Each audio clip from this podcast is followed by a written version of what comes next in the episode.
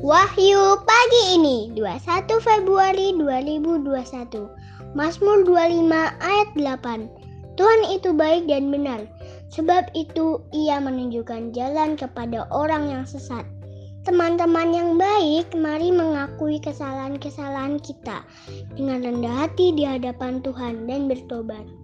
Mari berjalan di jalan yang benar. Selamat hari Minggu, Tuhan memberkati.